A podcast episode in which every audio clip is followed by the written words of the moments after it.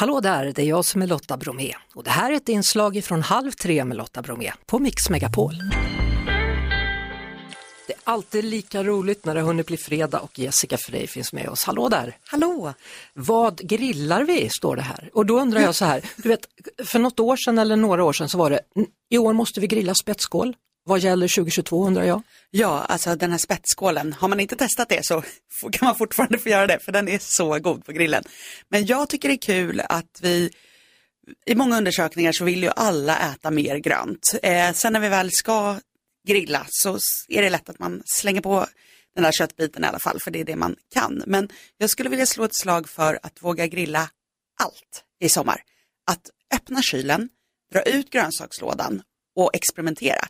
Något som är jättegott, eh, det är till exempel att du tar typ hjärtsallad, isbergssallad eller vad som helst.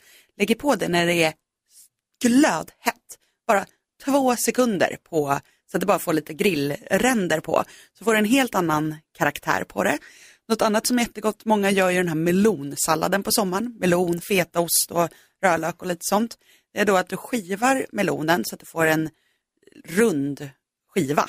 Hela skivan lägger du på den smällvarma grillen. Och också får de där grillränderna, vänder och grillränder.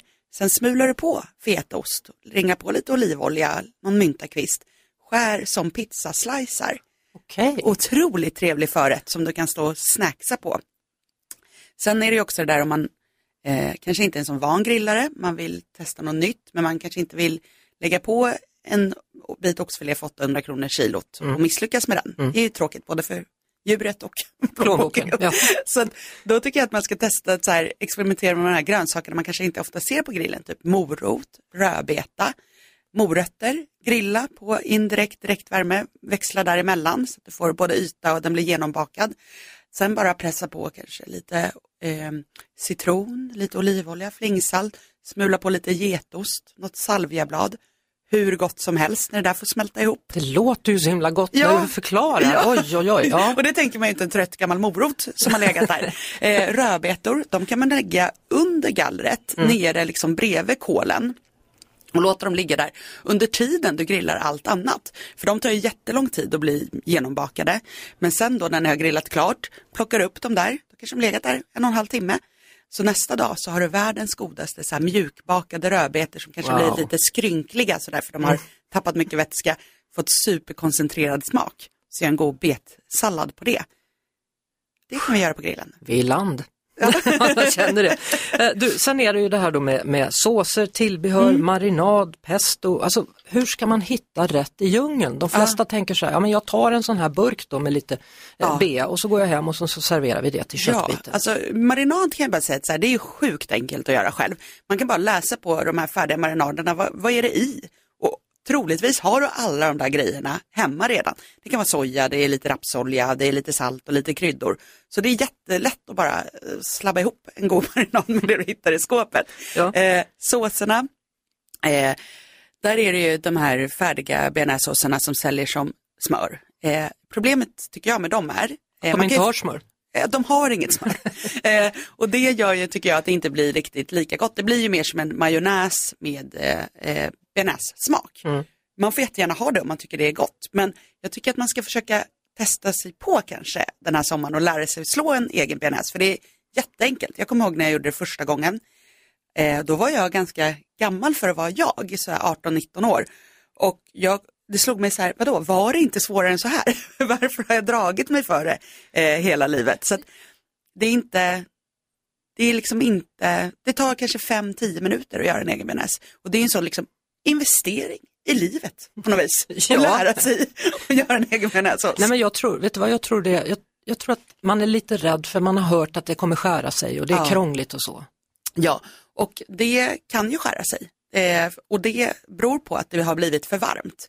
Jag brukar ha ett lite så här, att när jag gör min bearnaisesås då har jag en skål bredvid som är sval, ingenting i.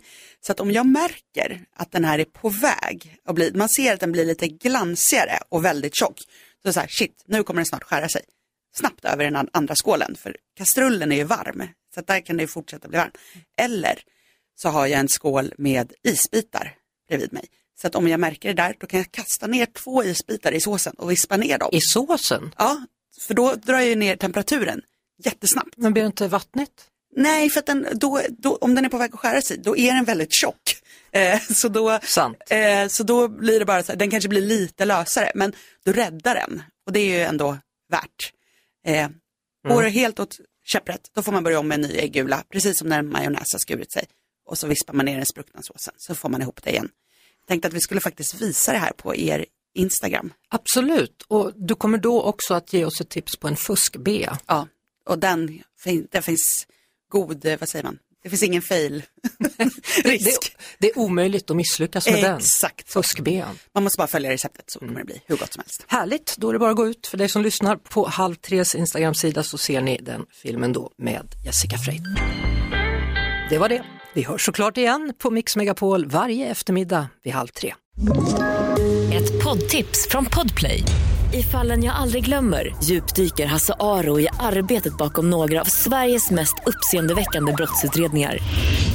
Går vi in med hemlig telefonavlyssning och, och då upplever vi att vi får en total förändring av hans beteende. Vad är det som händer nu? Vem är det som läcker? Och så säger han att jag är kriminell, jag har varit kriminell i hela mitt liv men att mörda ett barn, där går min gräns. Nya säsongen av Fallen jag aldrig glömmer på Podplay.